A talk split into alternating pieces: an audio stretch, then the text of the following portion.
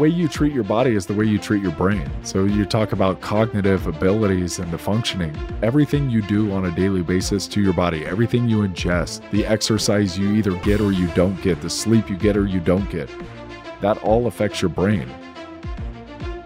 That's former NFL Pro Bowl center Nick Hardwick discussing the impact your cognitive and physical well being has on your ability to perform in the clutch. In this episode, you'll learn the ways you can work towards your success or against it by how you take care of yourself both mentally and physically.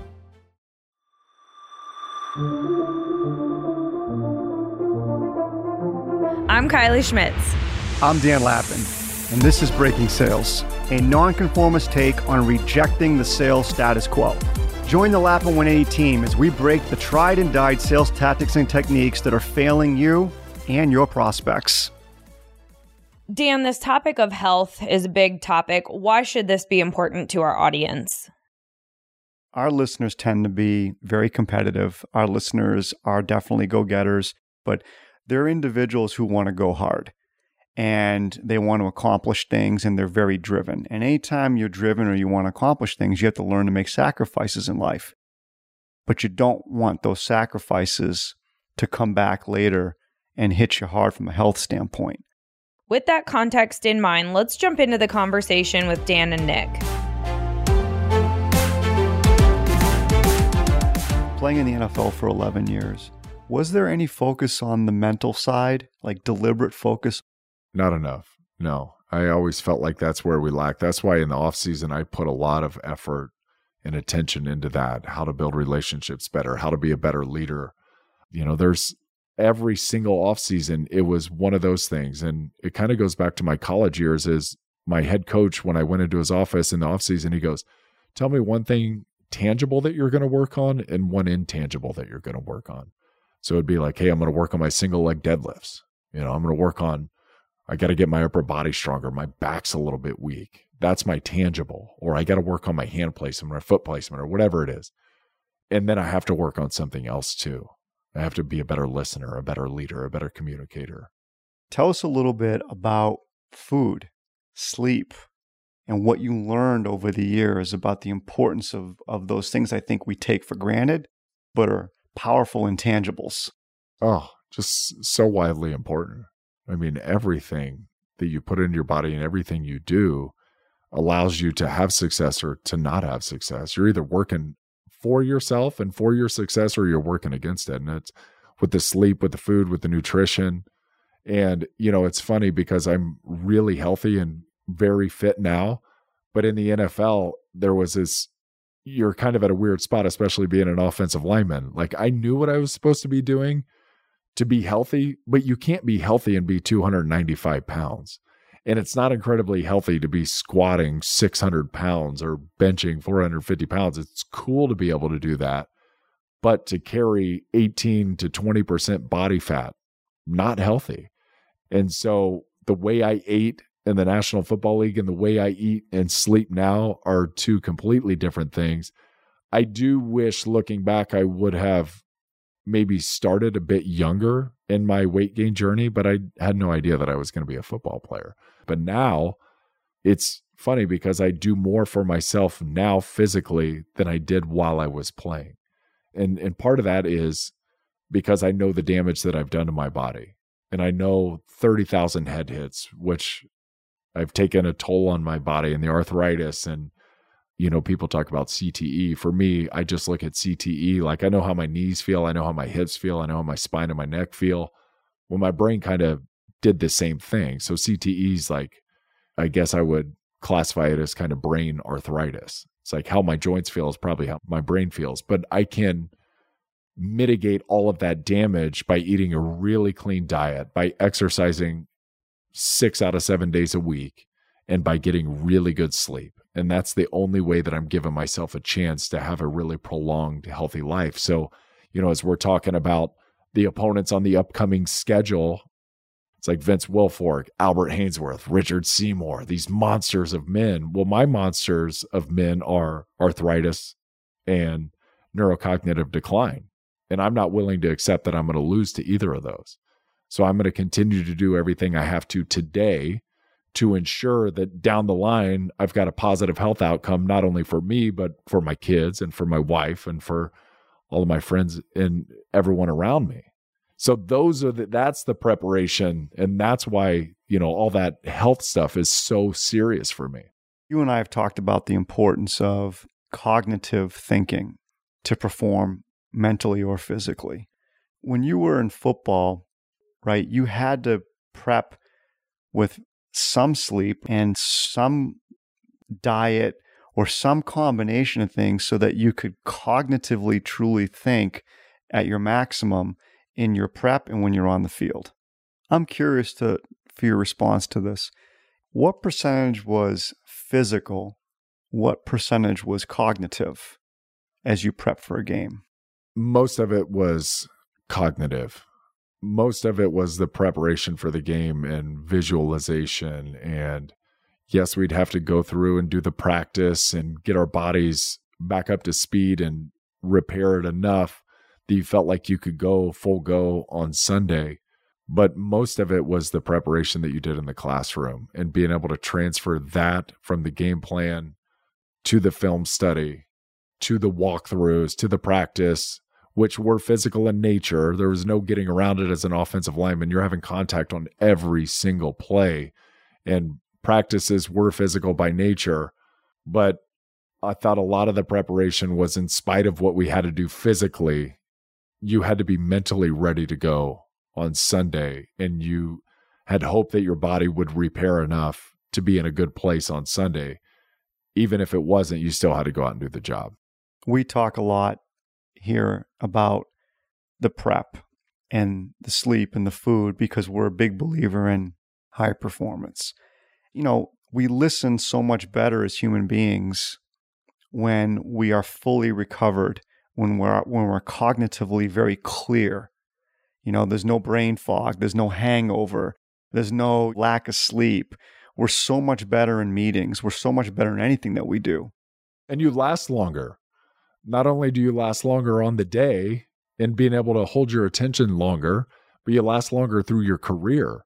And that's one thing that the guys now in the game have such an advantage for long careers is the understanding physically of how they can make their bodies last better and starting at a very early age of body maintenance protocols and sleep protocols but that's it it's you get more longevity out of your day and out of your career if you've done that preparation and it is preparation. Like everything you're doing is preparing for some sort of opportunity that's up and coming right? So i, I feel like every choice that i make today at some point is going to transpire down the line. And so when i'm choosing to stay up late or to have too much alcohol or to put drugs in my body. It's like I know that at some point that's going to catch up to me down the line. I look back on the Dan from, we'll say 20 years ago, and there would be days that I'd have three prospect meetings in a day, and I'd be pumped because that'd be a great day. But when I look back on, is there a chance I drank the night before? Yeah. Is there a chance I Probably didn't eat healthy the night before. Yeah. Is there a chance maybe I only got about five hours of sleep the night before? Yeah. I now think back and go, okay, how cognitively prepared was I to be at my my best 20 years ago when I would do that to my body over and over and over. And then there comes a point when and I think everybody eventually gets to this place it's like my body doesn't feel the same. My brain's not operating the same as it used to. I better do something about it. And I think instead of allowing ourselves to get to that place, just understand that it's coming. And if you do something now, you can prolong that feeling. You can make that not until you're 60 or 70 or 80 years old to go, I'm slowing down a little bit. But you don't have to slow down if you do the things right today, if you're preparing today for the upcoming opponent in the upcoming game. You know, in sales, right, there's no physicality to it. Well, there shouldn't be at least. But the mental side is so enormous because you put so much pressure on yourself. I want to get this win. I'd like to add these guys to my pipeline. Wow, what a great brand this would be if we can call them a client. And then, you know, That'd be great for my bonus. I'd make X amount more money. All right, my boss would get off my back. I mean, the level and degree of pressure that sometimes sales professionals can put on themselves is extensive. For our listeners, I want them to take away here eating and sleeping right and managing caffeine and managing alcohol and exercising and whether it's yoga or meditation, it's real. Oh, yes. It is very real that drives your cognitive ability to truly think clearly and listen clearly and respond and ask questions appropriately and at such a sharper level when you're in front of a prospect. And to be calm when things hit the fan, right? When the blitz comes from the opponent, having a good night's sleep and having a clear brain and having not an upset stomach and they're giving you an answer and you can't physically hear or you didn't get a good night's sleep and i think about this with my kids all the time and for whatever reason i don't get a good night's sleep how short is my bandwidth with them? And being able to be calm and being able to understand what they're going through and really listening to them rather than giving them how i feel. It's the same thing it's like listening and being able to process that information then asking a meaningful question in return that all comes back to how you've physically treated yourself up to that moment. 100%. Football is obviously a competitive sport at its highest level in terms of man to man combat, we'll call it.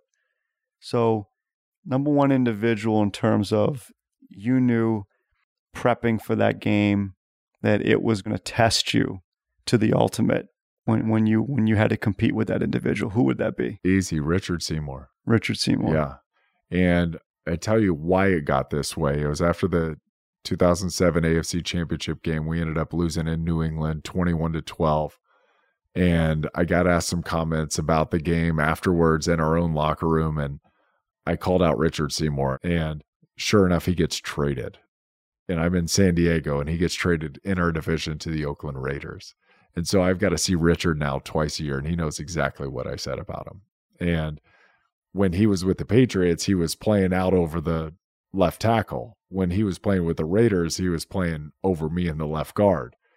And he was one of the biggest human beings, one of the strongest human beings. He had incredibly long arms.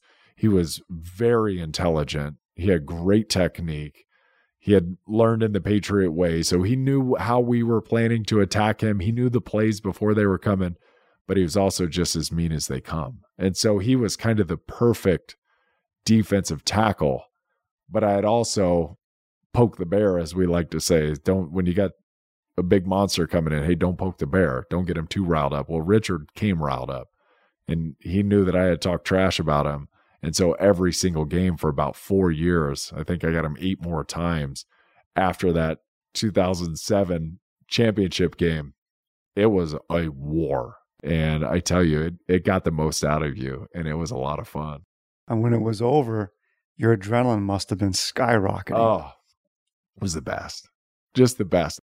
Give the listeners an example of um, just a, um, an individual, maybe could be the other team, could be your team, could be um, on the defense, whatever, other team's offense. But one of those performances that you knew this individual gutted it out and gave every single bit that they had on the field to the point where you were like, A, I can't believe he's getting back up, or B, I can't believe he's got more in the tank. Where's he get? I mean, can you give us uh, yeah. maybe one that comes yes. to mind? One of the most heroic ones that I've seen was Philip Rivers. He tore his ACL and his meniscus playing in Indianapolis that same 2007 season against the Indianapolis Colts on the sl- on the sideline trying to get out of bounds. And it was in the division game leading up to the championship game. And Billy Volek ended up finishing that game off. Colts fans will remember this really well. We ended up winning, going to the championship game the next week, and Philip had surgery the very next day to clean his meniscus up in his right knee, I believe it was. And he had a torn ACL in there, but it, the meniscus was locking his knee. So he couldn't play with a locked knee. So they cut the meniscus out. And he was in the training room all week long. And he just kept saying, I'm going to play this weekend. I'm playing. And nobody doubted him. He didn't tell anybody in the locker room that he had torn his ACL. We just thought he had his meniscus cleaned out. Okay, Phil will be back. I'll be there. Don't you guys worry. Friday comes to practice. He's walking through five days after knee surgery with a torn ACL. And sure enough, he plays in the championship game. Nobody ever knew that he was in pain. And he played with a brace on his knee, got us through the championship game. Probably wasn't at his best, but like a great competitor, he said, I never know when I'm going to get this opportunity again. So I'm not going to miss it because I've worked my whole life for this. And so he gutted through that. Very, I mean, unbelievable toughness and will. You and I have talked about the Julian Edelman guys out there, yes. the Wes Welkers, oh, jeez. where they get those hits and you're like, just stay down. Don't get up. they keep getting up, they don't they? Up. They keep getting up. And then they run it again. And we talked about you going to sales meetings after a a bunch of drinks and a terrible night of sleep and staying out too late and probably a little bit of a lack of preparation. What you can get away with when you're younger, you're not getting away with as you get older. Everything you do and everything you put in your body catches up to you. Alcohol, I, I very, very rarely touch alcohol because all the damage that I've done to myself, I feel even just the slightest amount that little micro inflammation that creeps in. My joints hurt, my back hurts, my brain's not working clearly. And I, I know how it feels to feel really good. So why would I choose to feel any other way?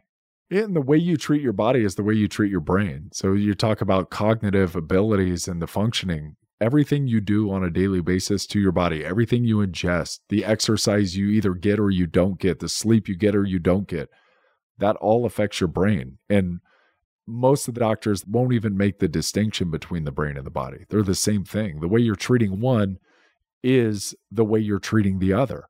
Well, the, the, the hard part is, I think you said this, the coaches back then weren't really keen or they didn't understand the mindset as much as they do now. And even now, most of them don't understand. I think it much. was simpler. It was less scientific. Yeah. Now there's a lot of science behind yes. it because people realize how important mindset is. It's such a huge part of performance in anything. Football, sales, all competitive endeavors for me, like I was more than competing against the individual, I was competing against myself. And the guy that I was blocking was just the vessel for me to get more out of myself and to challenge myself one more time. And it is really a hard concept when you think about going into a meeting and you realize they probably got three other meetings and I'm competing against those people, but you're not. It's just you and taming your own beast and being able to show up in there and being able to be aware and listen and ask great questions. And it's me being able to understand my opponent and figure out his weaknesses on the fly and having confidence in my own ability if I get in a tight jam to be able to scramble and get out of that position because I've survived plenty of times before and I'm going to survive again.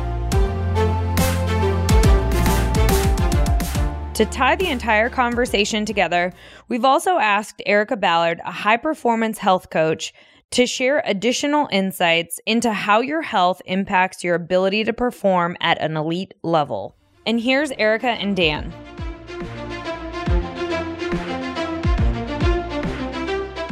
Our audience is high potentials, high achievers, overachievers. And one of the things that I know they do is they push themselves so hard in business.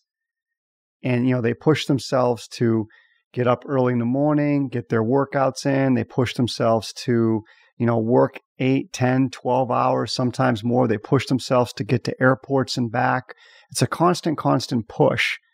My observation is they don't spend as much time focusing on their health, on their food intake and their sleep. Can can you talk to us a little bit about that?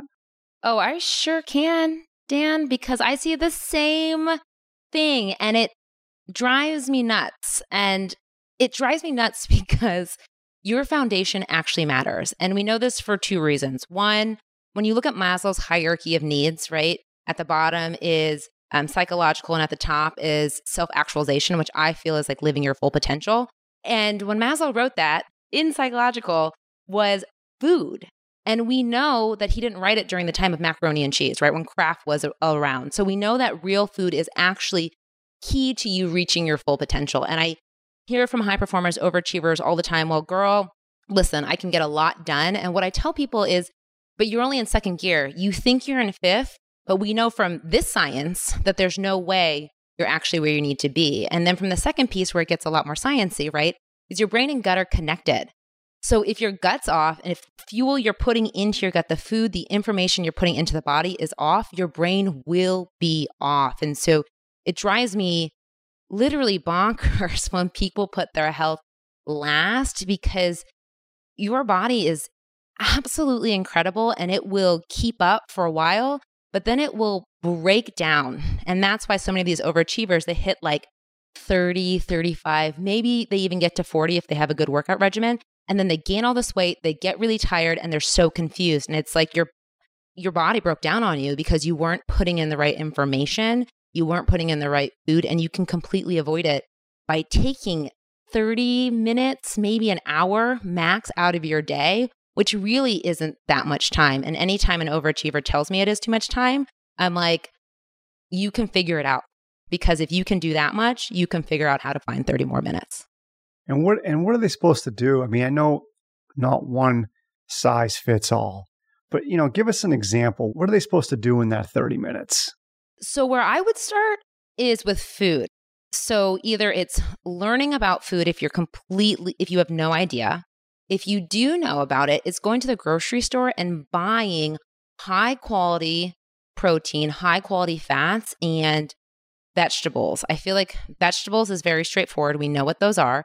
And so try to eat as many of those as possible, ex- with the exception of potentially potatoes.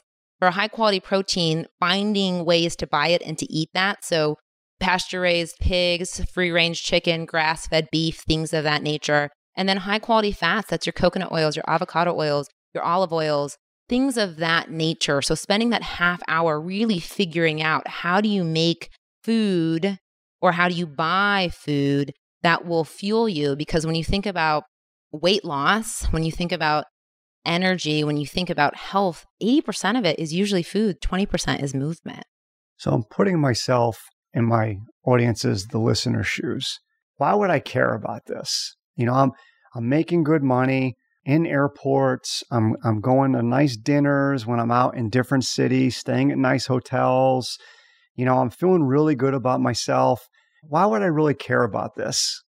So you make a really good point. You said I'm making good money.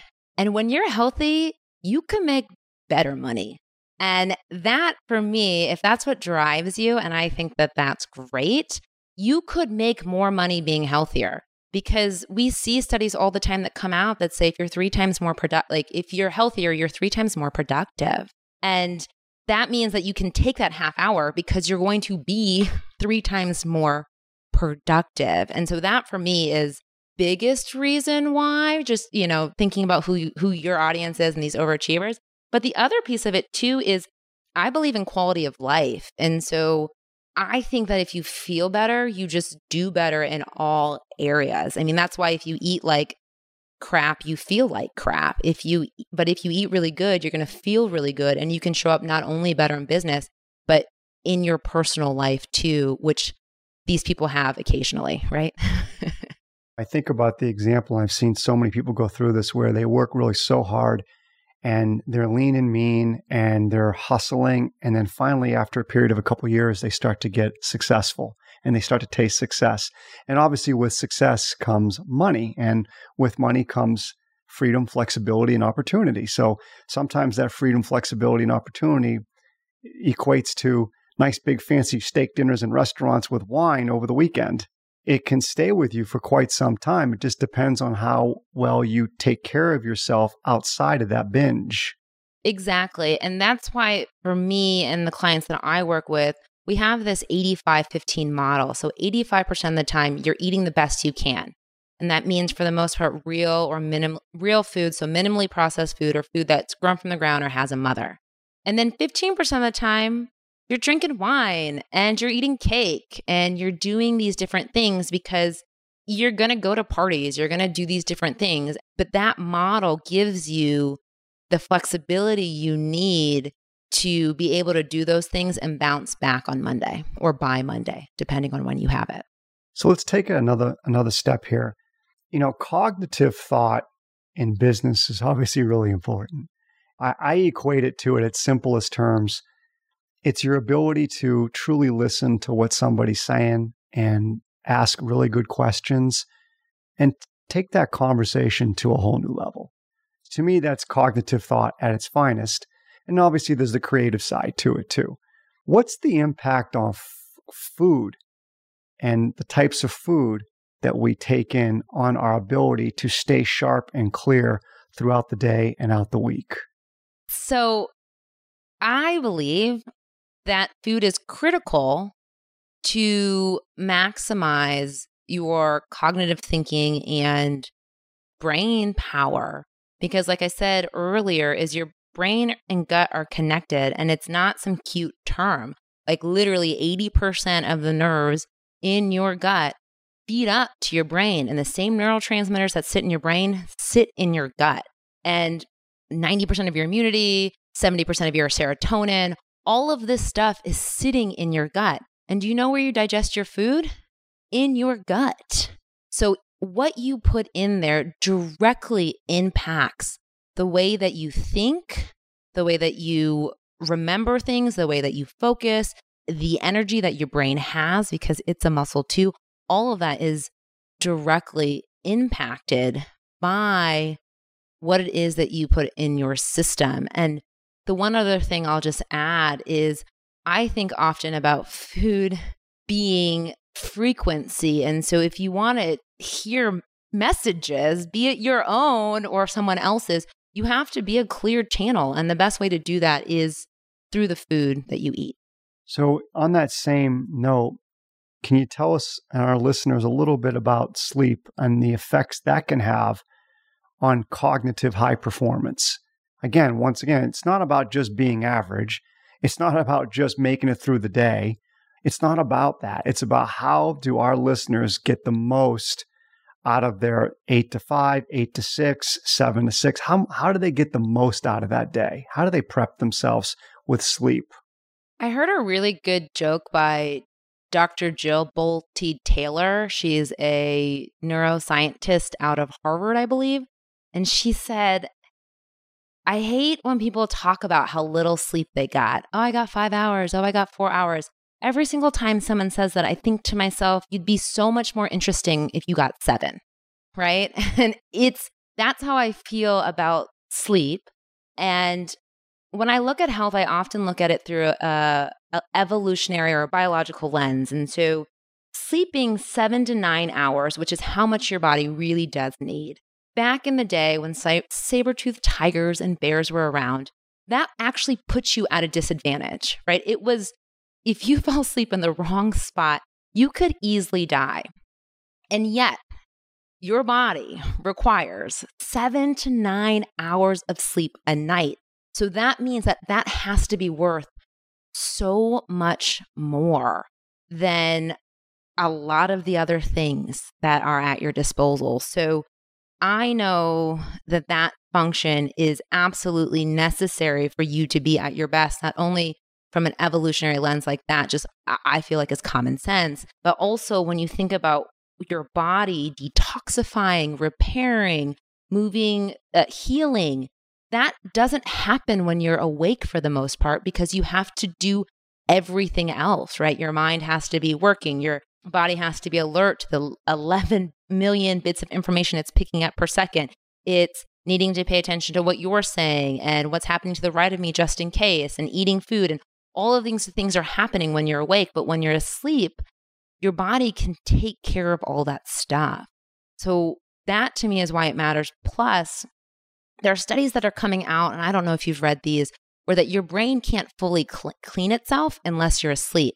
And so, studies are starting to show that your brain shrinks to like 60% of the size, its size and cleans out the toxins that are there. And so, if you get less than 7% of sleep, your brain literally holds on to the toxins because it doesn't have a way out. So, this idea of these high performers who are like, gonna get six hours of sleep, just gonna drink Red Bulls, I'm like, frankly, that's stupid. Like, it's like, it's not a smart move. And sure, there are a handful of people who can do four hours of sleep and train themselves. But like, I think about Jeff Bezos, who like sleeps in and putters, like goes to, they all these people that go to bed early, they go to bed by nine, they wake up at five, and then they spend the first two hours of their day like puttering around or doing these morning routines. And it's because how you sleep and how you set up the day really do matter. So when you were talking, the word I kept thinking about was stress. As anybody wants to achieve at a higher level and then continue to push themselves, there is stress equated to that. And it does impact our bodies and our minds. So, are there ways that you can help that person counter stress with a sleep regimen and a diet regimen that maybe fits that individual better? Yes, the answer is yes. And the one thing I want to say before diving into it is our bodies are built for acute stress. They are built for it and they thrive on acute stress, that variability. I think where high performers, overachievers, like those starting out in their career get in trouble is they don't have acute stress, they have chronic and they don't realize it until they break.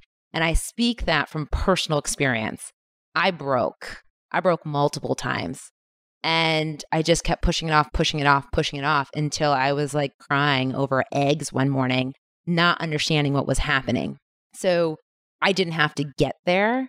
And part of the way is not to get there, to your point, is one, food, eating really healthy food will counteract a lot of the stress that your body naturally picks up on. We get about 11 million bits of information put into our system at any given second, but we can only cognitively pay attention to 40 um, or so. And when you're eating well, your body can see what's happening and not see it as a threat because your stuff is functioning appropriately. So making sure you eat those vegetables, those high quality protein, high quality fat, that'll help. Lack of sleep is a stressor. So if you're already stressed and then you compound it with a lack of sleep, you're only going to get worse. You're only going to become more stressed. And so, focusing on sleep and food really will, for most people, get rid of a lot, at least half of the amount of stress that is produced in their body. Because we have to remember, too, that just waking up in the morning and living in America or any Western civilization is going to cause stress because of the environmental toxins and uh, things in the air and, and stuff like that. So those are really helpful. But I do think that it's really important to for people to have mindfulness practices in their life to reduce their stress because whether people want to admit it or not, most of the time they're causing their own stress by their own thoughts. Because real stress is financial burden, car accidents, death of loved ones. But most of what we get stressed about is that, like, Karen's acting a fool over there, and my boss said this, and my client is acting like this. And it's like, that's not stuff that should take you that high in stress. In a conversation I had with Nick Hardwick, Pro Bowl NFL player, he talked about the prep and the importance of food from a physical standpoint. And I know we've covered a lot so far, but I still feel maybe the listeners might not be connecting the importance of food from a cognitive mental standpoint. You know, it's easy to see that an NFL football player might need to take in like nine, 10,000 calories a day if they play on the offensive line. Okay. Food is a source of energy and power in that point. But again, we're talking about sales professionals and sales leaders and business leaders is there any advice you can give them regarding the importance of just better managing their food intake? The one thing that comes up as you're talking is making sure that you get enough calories in your system. So I actually see this a lot with high like fast moving professionals is they forget to eat. Like they're too busy, they're too busy, they're too busy. And then they either put in really bad calories or they don't put in anything at all. And our bodies require fuel to be at their best. And so when you don't, I mean, quality fuel aside, if you don't put in enough calories to turn on all of the functioning things in your system, you're not going to be able to function. And a lot of time you run around in this fight or flight state or just running around without putting this food in our body. And because of that, our body can never get in a place to thrive because we're so busy trying to survive because we don't have enough calories, because we have bad food, because we're stressed out. And it's like when you're in that state, you can never get to a point of thriving. And so, from a calorie standpoint, I recommend man or woman get at least 2,000 calories in their body. And the other thing that I think is important is unless you're trying to bulk up, eating three, two to three meals a day, not five or six times a day.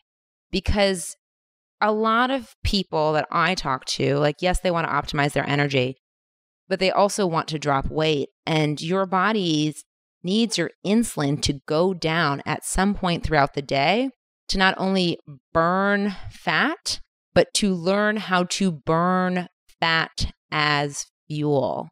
So, making sure you get those calories and making sure that you eat only two to three times a day versus the five to six meals gives your body time to repair and learn the things that it needs to learn in order for it to be at its best.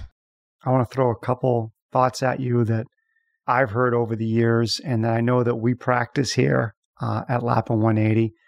And I don't know if we should be practicing them. So we do fasting. That's one of the things that we do. I mean, it can be a 12 hour up to an 18 hour.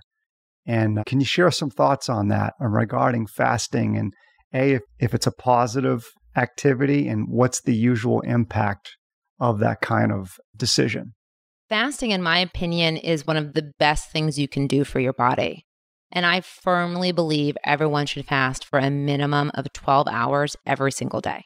So, from dinner to breakfast, there should be a 12 hour break because it takes food about 12 hours to leave your system. And once it leaves your system, you get those, your body doesn't shut down after food's out. It's like, oh my gosh, what else can I do? And then it goes and tries to fix different things that are broken or not working. And so that's one reason it's so wonderful. The other reason I think it's so wonderful is because back to that metabolically flexible comment. So over the weekend, and this is particularly for people who are healthy, the beautiful thing is that with that metabolic flexibility, if you're able to fast after a bender, you're able to remind your body that it's going to use fat as fuel.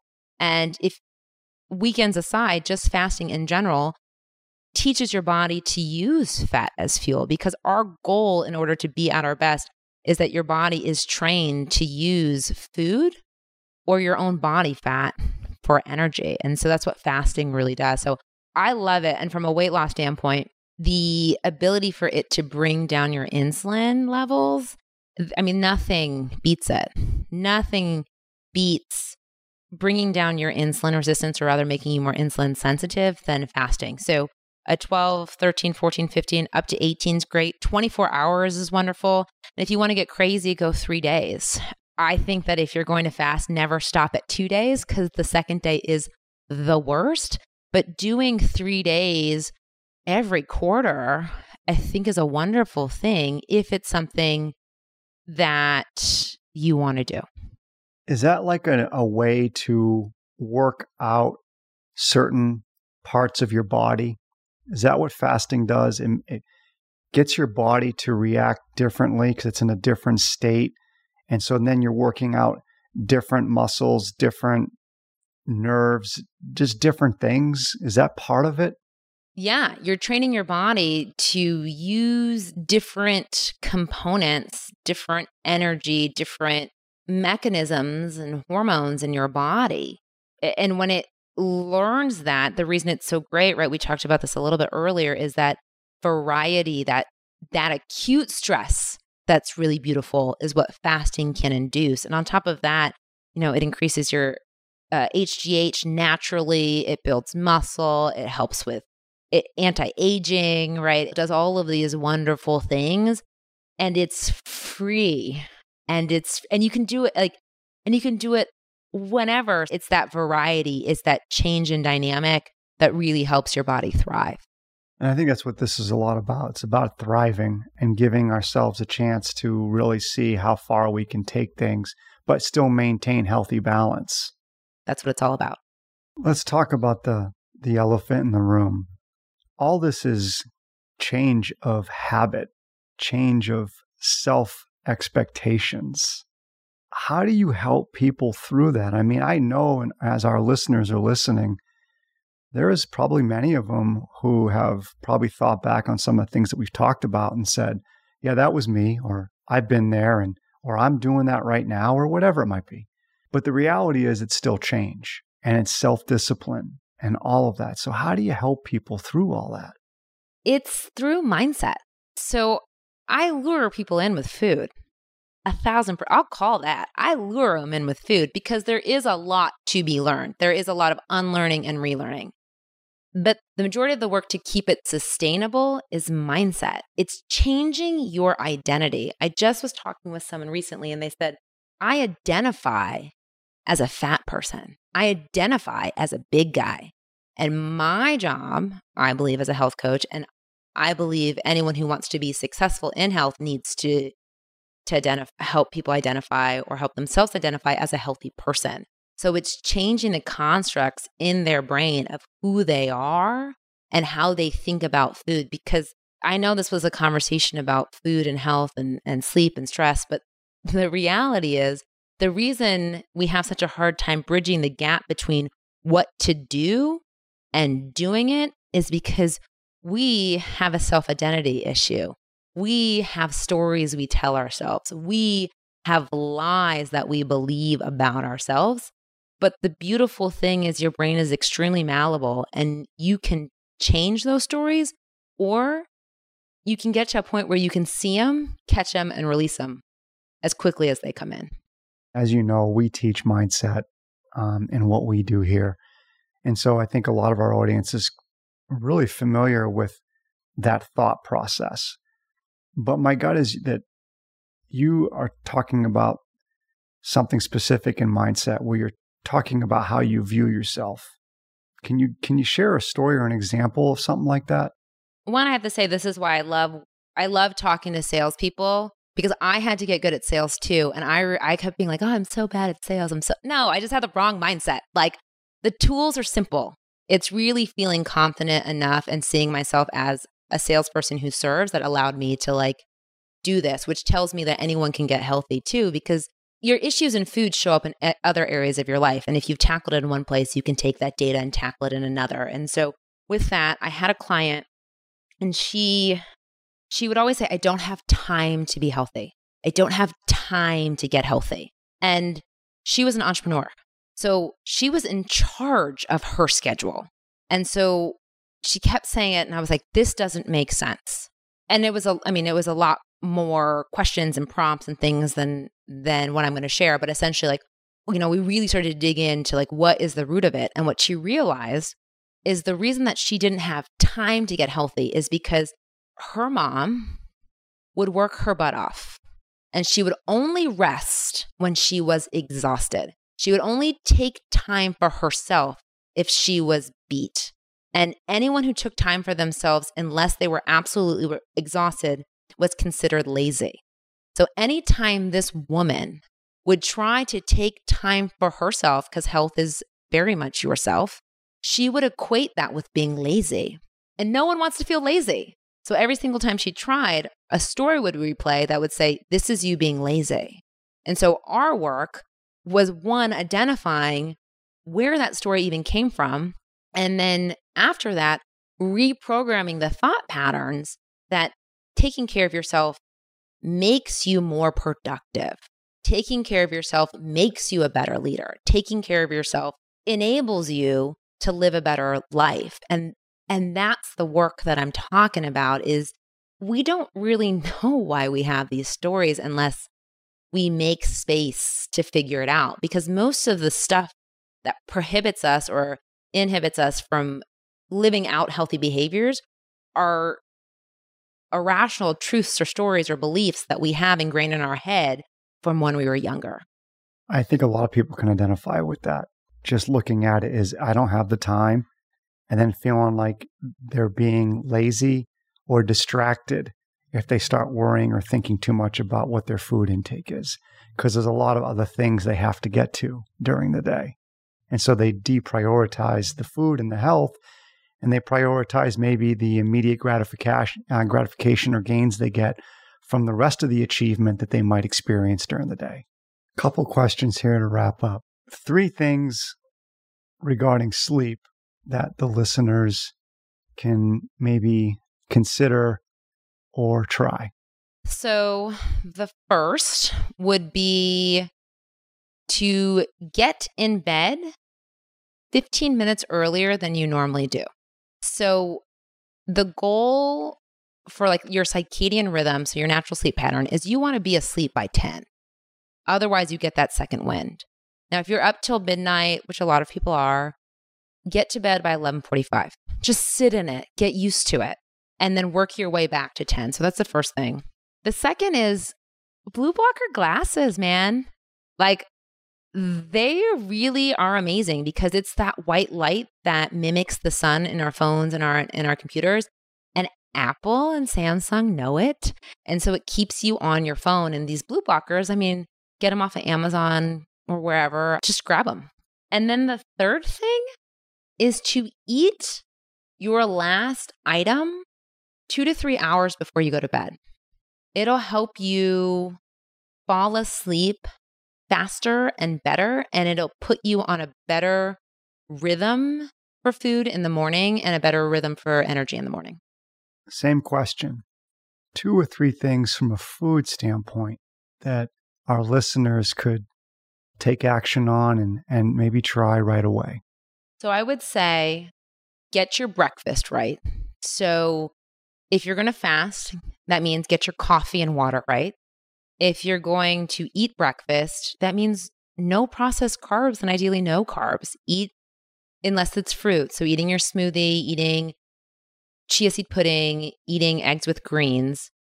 And I say that because when the moment you eat sugar is the moment you want more sugar. So if you can avoid it, the cascade is a lot less. The second thing would be to increase the amount of real food intake in your diet. So I told you my gold standard is 85 15 or 85% real food. If you're at 30, get to 35. If you're at 40, get to 45, and so on and so forth, because that will give you the instant gratification of feeling good. That will give you the dopamine hit you need to keep moving forward. And if you can remind our listeners what real food is. So it's high quality protein, high quality fat, and vegetables. Grains and beans fit in there if whole grains, if you're not trying to lose weight. And I guess if I, for the third one, I would like it not to be food, but water. I would say to drink some damn water. It's the easiest thing to make yourself feel better. And so many of us don't get enough in. So, as a student here listening to you, there's three things I took away from a detox standpoint. I want to see if I got them right. Uh, number one, get your seven hours of sleep. It's good for the brain, it detoxes the brain. Uh, number two, it would be the water that you just mentioned. And number three would be fasting. Those are all good actions that we can all take to help our body detox the poisons if we want to call them that, um, that we may be intaking, whether it be stress, emotional, and food wise throughout the day. Plus the environmental toxins that we take in by just waking up. Is there anything else that you'd want to share that maybe we haven't touched on, knowing what our the type of demographic our audience is? The one thing I would add is, you know, we did talk about stress, but we didn't talk about some of the best practices there. And I would say if you're stressed out, and you probably are, it's finding practices, even if it's just five minutes, to train your brain to calm down and to let go.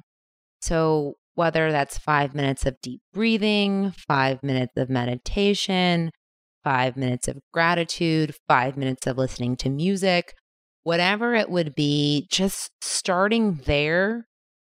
Because the studies on what stress can do and what mindfulness can do for your stress and your overall life are astounding. And yet we don't talk a lot about it when it comes to health. But all of this advice, all of this food advice, it's great. But if you don't get your stress right, it won't take effect the way you want it to.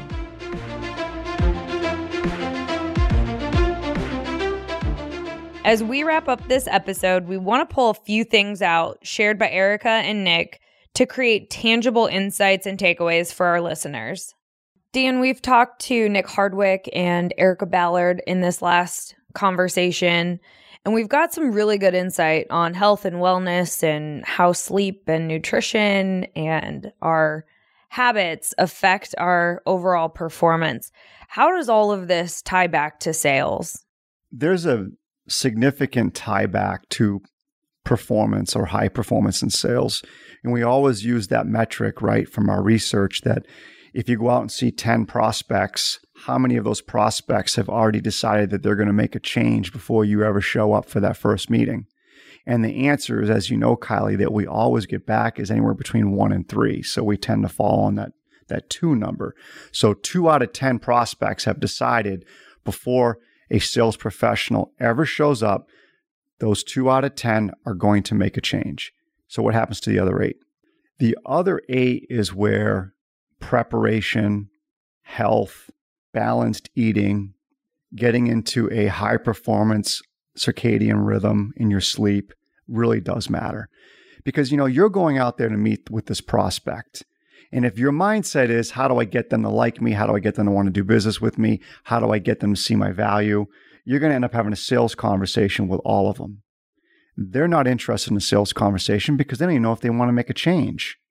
So you have to make this shift in your thinking and your conversation. But in order to do that, you have to put yourself in the best performing position possible, which is getting good sleep, eating right during the week. You know, I've coached many, many people, very talented people, where they would work their butt off Monday through Friday, then come Friday afternoon, because they work so hard, they go home, hang out with the neighbors, have some drinks, not get a lot of sleep. Saturday would come around. They have kids' functions before they know it. They're having more drinks. Saturday night, dinner, more drinks, hanging out with some more neighbors or friends. Sunday comes, more kid functions, maybe even a Sunday afternoon cocktail. Monday isn't a performance day for them. Monday is actually a recovery day, though they didn't want to admit it. And sometimes Tuesday was a recovery day.